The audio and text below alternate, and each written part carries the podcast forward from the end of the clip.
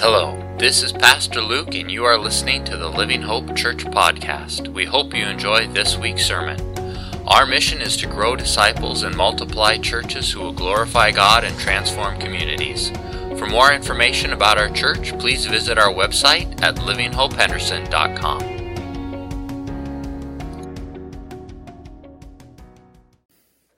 Please join me in a word of prayer. Heavenly Father, we thank you for a good day. We thank you for your grace and your mercy and your love. God, we thank you that um, there is always enough grace and there's always enough mercy, Father. And yet at the same time, you call us into to deeper holiness and deeper relationship with you. And Lord, this morning we want to be attentive to your word and to your spirit, that we would fall more in love with you and live a life of deep uh, commitment and obedience to you. We love you, Jesus. In your name, amen. I was chatting with someone uh, again this week on just kind of the, the interesting process of sermon writing, right? Like, you know, some tasks are pretty cut and dried, right? Like I mow the lawn, I know that I need, you know, I need to allocate so much time, and then it's done, and and whatever else, you know, or you build something or whatever. Like you, you kind of have a sense of how long it, it's going to take. And uh, but sermon writing is not that for me. Maybe it is for some. Um, but it's just it's kind of this this listening exercise, discernment exercise, where you're just kind of the, the, the question that you that's kind of at the beginning and the middle and the end is just you know okay Lord like like what's what's the lesson that you want to give these people for this week from from this passage right because um, it might be the same passage in a different group of people and then it becomes a different lesson. Or it might be the same passage and same people but a different week and then it, it's a different lesson. And um, and so just kind of wrestling with that. And, and if you know the passage that that helps. Um, it, it kind of narrows it down. And so, um, you know, at the beginning of the week was just kind of really wrestling with that because we're kind of at the end of Luke 9 and beginning of Luke 10, and we've, you know, I charted it all out, but we're kind of behind. So at some point, we're going to have to skip forward. And, but at some point, you know, like it just clicks. And I'm not sure how else to describe it other than to just say, like, there comes a point where it just kind of clicks in your spirit, and you're like, oh, that's it you know and then you can really begin to kind of flesh it out and, and, that kind of thing you know you just you land on that one phrase so um, two weeks ago we were in, in luke chapter 9 where jesus feeds the 5000 last week jason queering spoke. That was fantastic. And um, but so two weeks ago we were in, in luke 9 and then after luke 9 we have this segment. And, and it may seem disconnected or, or, or kind of segmented at, at first, but I, I, I, think there's like a whole theme that's kind of going on at the end of Luke 9, at the beginning of 10, because you, you have all these events, because you have Jesus asking his disciples, Who do the crowds say that I am? And then asking his disciples, Who do you say that I am? But then after that, he rolls into talking about how he's going to be crucified and that, you know, his followers need to take up your cross and follow him. But then he goes up onto the mountain and he takes with him Peter, James, and John. He becomes radiant white, and Moses and Elijah appear with him. Now, this is hugely significant because the Old Testament is generally referred to as the law and the prophets, right? And especially kind of within Jewish culture, the law and the prophets, and law and the prophets are most embodied by Moses, who, you know, scribed out the law for us, and Elijah, who was one of the key prophets, right? So Moses and Elijah are kind of the two key figureheads of the Old Testament, and they're the ones that show up on the mountain with Jesus, and then a voice from heaven speaks and says, This is my son.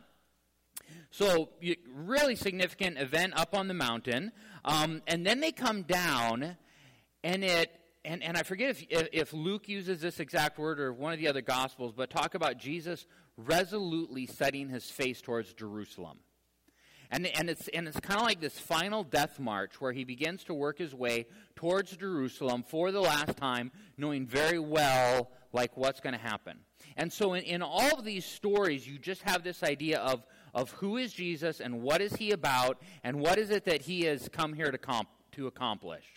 And, and, and we kind of get all of that established, and then we see Jesus resolutely setting his face towards Jerusalem to head in and, and finish this thing off and, and to get this thing done. But at the very beginning, Jesus asks, you know, this question Who do the crowds say that I am? And then he asks his disciples, Who do you say that I am? Right? And, and it's just this, this amazing point. So this whole thing is a very, um, in, in the storyline of Jesus, like this is a very significant moment or shift or point or highlight where he's been doing all this ministry and now the focus is walking in towards Jerusalem. Um, Luke 9, verse 18. Here's a passage I want to focus on today. Uh, Luke chapter 9, verse 18. Now it happened that he was praying alone. The disciples were with him, and he asked them, Who do the crowds say that I am? And they answered, uh, John the Baptist. Others say Elijah. Others say that one of the prophets of old has arisen. Then he said to them, But who do you say that I am? Peter answered, The Christ of God. It's, um, you know, in, in our day, we have so much access to, to news and social media, and you get on your TV and your phone or whatnot, or, you know, what our political leaders are, are doing and saying. And, and there are some where I have a lot of respect right? I mean, some of I think some of our political leaders, I, I, honestly think some of the, the men and the women offering leadership are, are remarkable men and women of character. Um, and, you know, some of the people who work in the, in the news business I have a lot of respect for.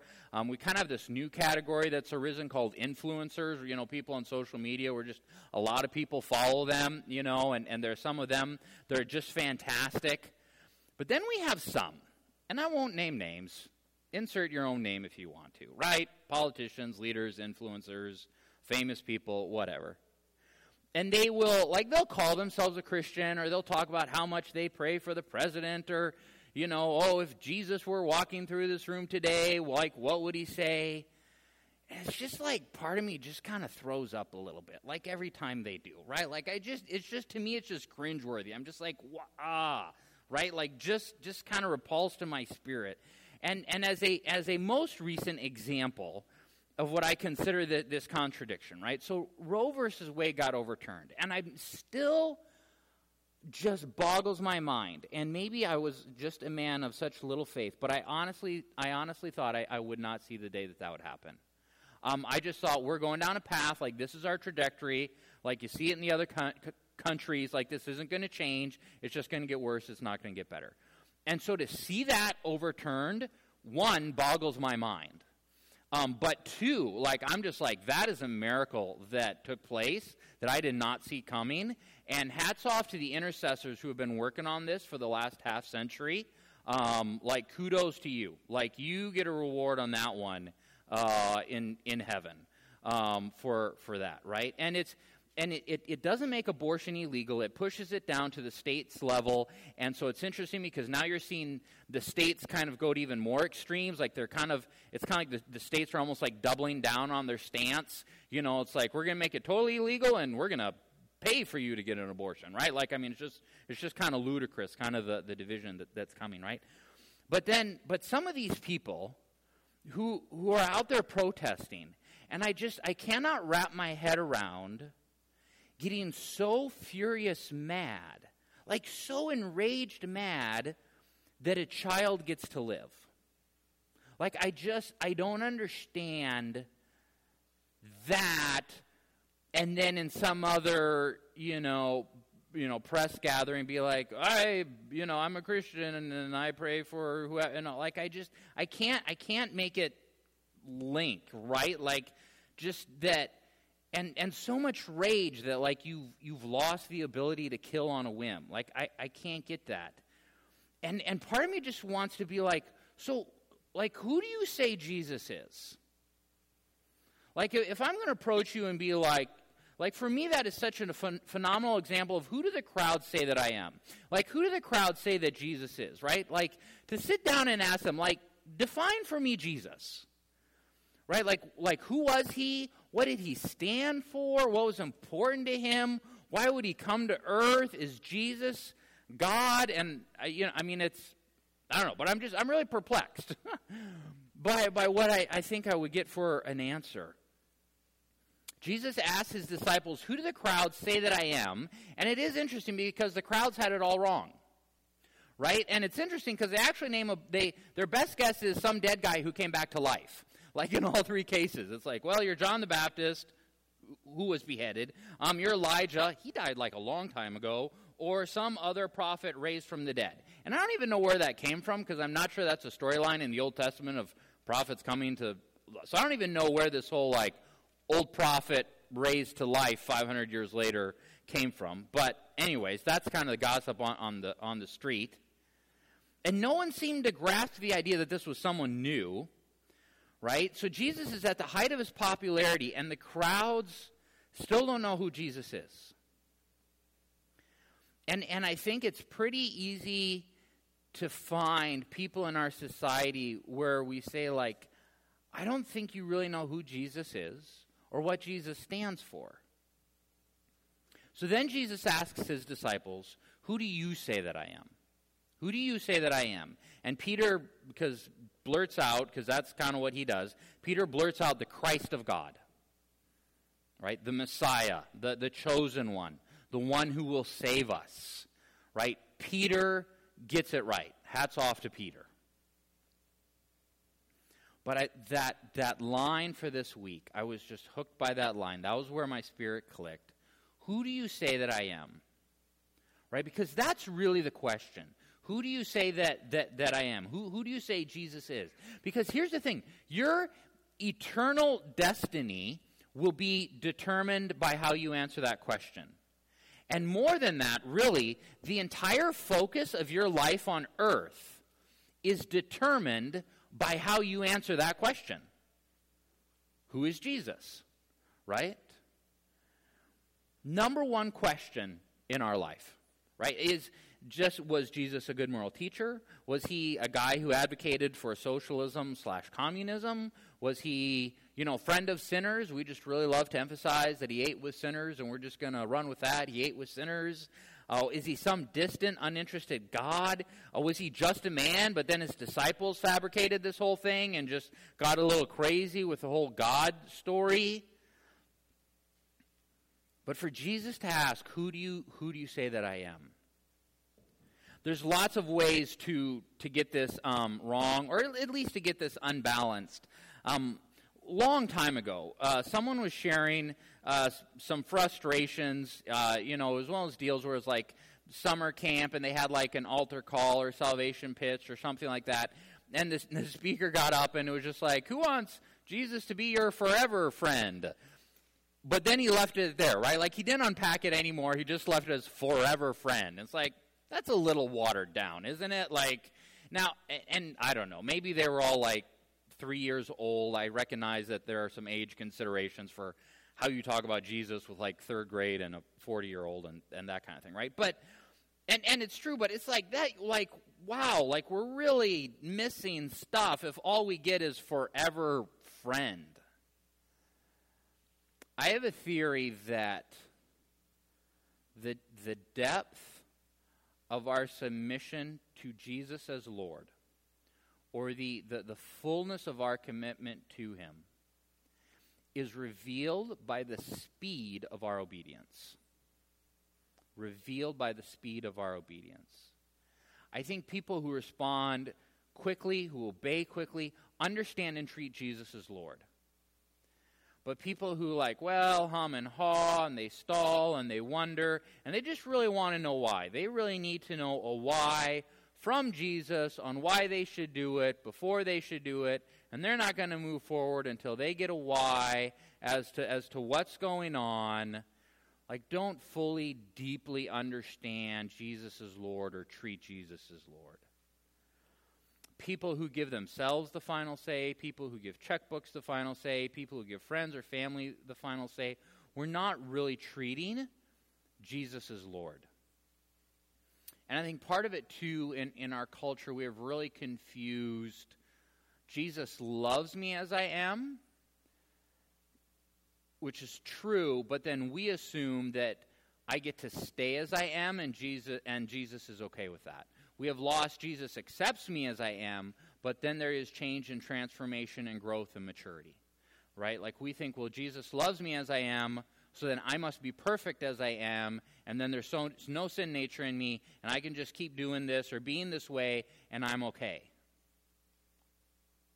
I still remember the devotional. Um, it was a uh, um, Global Disciple Training Alliance, one of these International guys gave a devotional. And he talked about how Lord and no are incompatible just by a basic definition of the words. Because if you're saying no, he's not Lord. Or at least you're not treating him as Lord. Right? Like you can't just that phrase no Lord like it it it doesn't it doesn't work, right? Because if he's Lord, you don't get to say no, right? Like there's just there's an incompatibility there. The other thing too, you know, I it so it was kind of interesting. So at, at Trek we would send teams to Thailand, and um, for a long time Thailand had a, a king, and everyone loved him, um, or at least publicly they they all loved him, right? And so like you never spoke bad about the king and you always like on his birthday everyone wore yellow. And like one of the examples was you know like how sometimes like maybe you drop like a piece of money or something like that and you just like grab it with your toe and pull it back or you would never do that because the king's face is on that money and so you would never touch it with your toe right? And so there are just there's all these things kind of baked into their culture where you know as king like whatever he wants and he's fantastic and you don't get to question anything, right?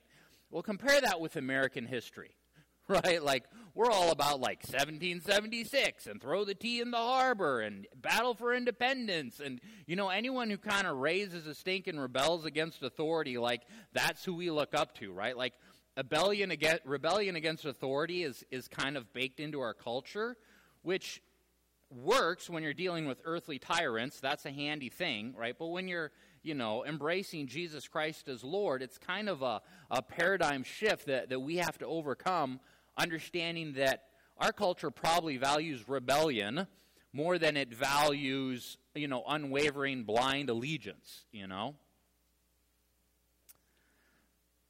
Acts 2:36 Therefore let all the house of Israel know for certain that God has made him Jesus both Lord and Christ. Revelation 17:14 They will wage war against the lamb. The lamb will overcome them because he is Lord of lords king of kings and those who are with him are the called and chosen and faithful. 1 Timothy 6:15 uh, which he will bring about in the proper time he who is blessed and only sovereign king of king lord of lords. Revelation 19:16 and on his robe and on his thigh he has written King of Kings, Lord of Lords. Romans 14:9 For to this end Christ died and lived again that he might be both Lord Lord of the dead and the living. John 13:13 13, This is Jesus talking. You call me teacher and Lord, and you are right, for so I am. 1 Timothy 1 2 To Timothy, my true child in the faith, grace and peace um, from God to the Father in Christ Jesus our Lord. Now, all that said, let me also say that I also find the flip side equally problematic. Um, several years ago, uh, chatting with a pastor in Abbotsford. Um, kind of a fascinating story. Uh, he was, I think it was from Nigeria. He had an offer to go play soccer in Europe for like 10 grand a week um, because he was quick. I was like, how quick do you have to be what, anyways, many follow up questions that I had. Um, but he gave that up, became a pastor in, in Canada. But then we asked him to come speak on evangelism to Trek. And we were thinking, hey, d- like talk with us on like you know how to give the gospel message or how to talk through things or that kind of thing. But what we didn't realize is that he was he was pretty hardcore Calvinist um, I don't know if you would call it an extreme Calvin, but just like very, very, very much into his Calvinist worldview. And so his talk on evangelism was, well, it really doesn't matter what you do because God will decide anyways. And so, you know, your efforts regarding evangelism are worthless because God will decide. We're like, that's not at all helpful. for, for then we had to unpack and and counsel all the kids through that one. But anyways, but um, but at one point too, it was it was interesting because he it was kind of one of those things where you just kind of get said quickly in the hallway. But he was talking about how we don't call Jesus friend. We don't call Jesus friend. Now, yes, Jesus called us friend, but there's but we don't get to call Jesus friend. He can call us friend, but in, in that verse it doesn't talk about us calling Jesus friend, so we, we never call Jesus friend. I'm like, I don't think that's how friendship works. Like, friendship is kind of a both way thing. right? Friendship flows both ways. Multiple times, Jesus uses friendship language. People who will overemphasize lordship but not develop the relational friendship part are in great danger of being incredibly legalistic and lacking compassion. And that's a dangerous place to be and unfun to be around. And if someone is strong in one but weak in the other on that lordship friendship combo, like it, it, makes me nervous. And honestly, I'm not inspired by that. The, the people who inspire me, the people that I want to be like, they have a firm grasp and understanding that Jesus is my Lord, but also that relational friendship loving component right? The people who will, who will get emotional. Like I've seen grown men cry when they talk about how much they love Jesus and how close they are to him and how he speaks to them. And yet, at the same time, the speed of their obedience is remarkable. Right? Like they have, they have somehow grasped both sides of that. James 2:23 Scripture was fulfilled that says Abraham believed God and it was counted to him as righteousness, and he was called a friend of God. John 15, 14. You are my friends if you do what I command you. Actually, fuller passage on that. This is my commandment that you love one another as I have loved you. Greater love has no man than this, that he lay down his life for his friends. You are my friends if you do what I command you. No longer do I call you servants, for the servant does not know what his master is doing, but I have called you friends, for all that I have heard from my Father I have made known to you. Other examples of friendship. Revelation 3:20 Behold I stand at the door and knock if anyone hears my voice and opens the door I come in and I eat with him and he with me. John 3 1 See what kind of love the Father has given to us that we should be called children of God. And so we are. You, you cannot have a healthy, adopted child friendship without love flowing both ways. A couple other ones that, that I, I want to go over here real quick uh, misunderstandings about Jesus. Um, the uh, a few weeks ago, John had mentioned this book, The Universal Christ. Uh, that was the most popular book on Amazon, and in that book, the author seeks to separate Jesus and Christ as as two different um, kind of entities and because if you're able to separate Christ from Jesus then most anyone or anything can can represent Christ or be Christ here's what I this is fantastic the author's desire to distinguish Christ from Jesus was addressed by Irenaeus in his second century work against heresies. There he laid down the principle that Christ cannot be divided from Jesus. The ancient saint added that it is therefore clear that the Apostle Paul knew no other Christ except this one alone, he who suffered, he who was buried, who was raised from death, who was born, who speaks as man Irenaeus stated that it was blasphemy to separate Christ from Jesus, as some Gnostic authors were doing. The part that made me just that I found most hilarious on this was the very opening line about this was addressed in a second century work. That, like, there are no new heresies. like they they really aren't. They're the same. Like I have a couple books on heresies, and they're just the same ones that just get recycled like every few centuries, right? Like they get repackaged, slap a little bit of new paint on it, but it's the exact same thing. And so the scholars are like, "Oh, this is what's going on." Well, that was addressed in like 300 A.D. by so and so when we first saw it come out, and this one was addressed in 250 A.D. Right? Like it's just recycled stuff. The devil has no new lies, he just repackages the old ones and, and tries to resell them. The next idea that uh, I want to address for today is was the idea that Jesus was a created being. Um, Jehovah Witnesses and some others will believe a, a, version of this that Jesus was not God, that he was not with God in the beginning. Um, one of the things that's interesting then to, to kind of support that is that they will mistranslate John uh, chapter 1, verses 1, 1 and 2, in the beginning was God. They, they tweak that a little bit. Um, this one also has been around since the beginning. The Council of Nicaea, which met in 325 AD, um, talked about this, and, and the key to this one is, is to prove the Trinity exists. That, like that's how you how you deal with this one, proving that the Trinity exists. Um, that you know um, you need to show that first of all there's only one God. Secondly, that Father, Son, and Holy Spirit are distinct persons, and that each has an attribute of the deity. One of the ways you do this, Deuteronomy 6 1, Hear, O Israel, the Lord our God, the Lord is one. So we have one entity. Even going back to Genesis, let us create man in our image. So, you know, we, we have that, that our um, usage in there. And then John 1 3, specifically about Jesus, all things came into being by him, right? By Jesus. Apart from him was not, or apart from him, nothing came into being that has come into being. And so in that we see that everything in the universe is either created or eternal, right? Like you only have two options a created being a non created being that's been around forever. And if you really go after that verse, you have to conclude that Jesus has been around from the beginning and he, he was not a created being. Um, Chad, you can prep that, that video. Um, the I, I, will simply say this: there's a lot of heresies out there on who is Jesus, who is not Jesus.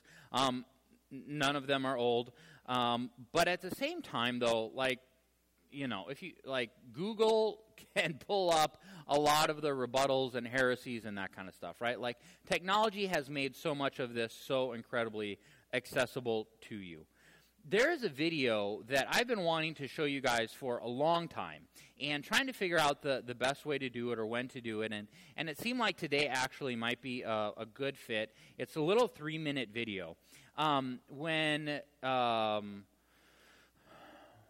what was it? I guess it was National Youth Camp. I don't remember if it was last year or the year before.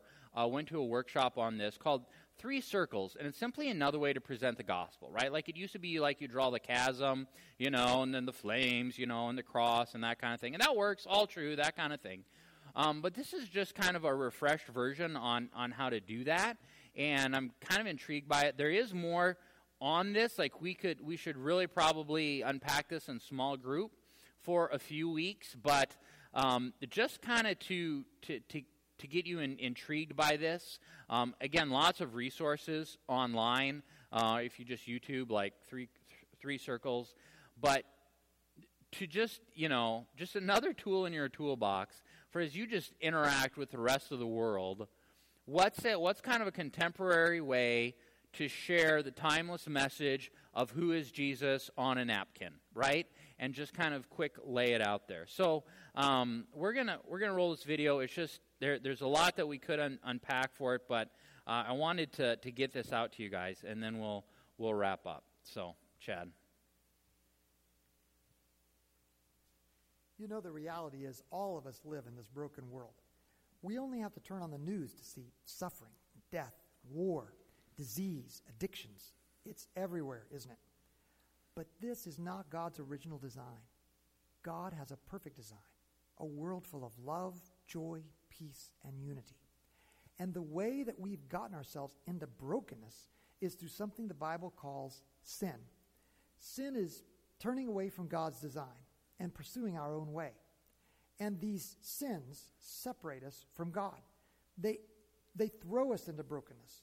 And brokenness eventually leads us to death, and this death will separate us from God forever. So people try all kinds of different things to get out of brokenness. They, they might try drugs or alcohol or chasing a career, money or bullying other people or relationships. But none of these things ever actually fix the problem of brokenness. In fact, it's like a bungee cord. We just get snapped straight back again and again into brokenness. And ultimately, if people die in that state, separated from God, well, that's a permanent state, eternal. That place is often called hell. But God didn't want to leave us in that place. God loved us so much that he sent Jesus to make a way out for us. Jesus came down to earth to put an end to our brokenness. In fact, he willingly entered into our brokenness to restore God's perfect design. How did he do this? By living a perfect life Jesus took our place in death and died on a cross as our sacrifice. And God saw this as acceptable, allowing Jesus' sacrifice to account for our brokenness. So it canceled out our sin. Jesus crushed it. But three days after he died, he rose from the dead, and by doing so, he made a way out of brokenness for us.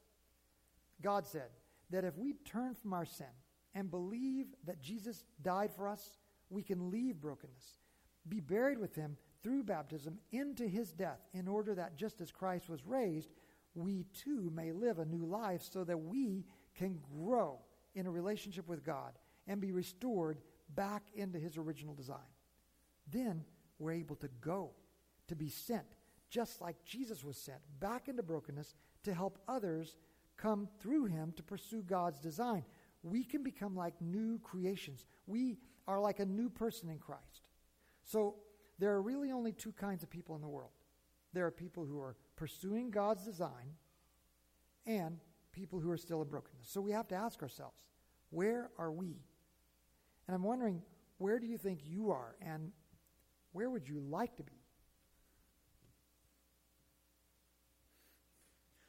One of the things I appreciate about this, um, this way to present it, I think most people today have an easy time acknowledging brokenness. But at the same time, I, I do think that most people today recognize that peace, beauty, goodness does exist or did exist, and that there are a lot of people actually who strive for those things or work towards those things.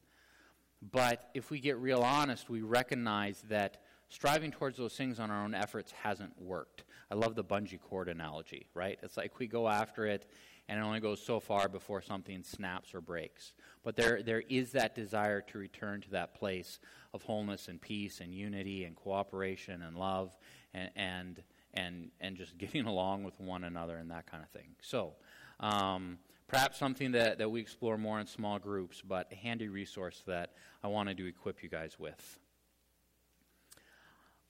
A lot of this world thinks that they know Jesus.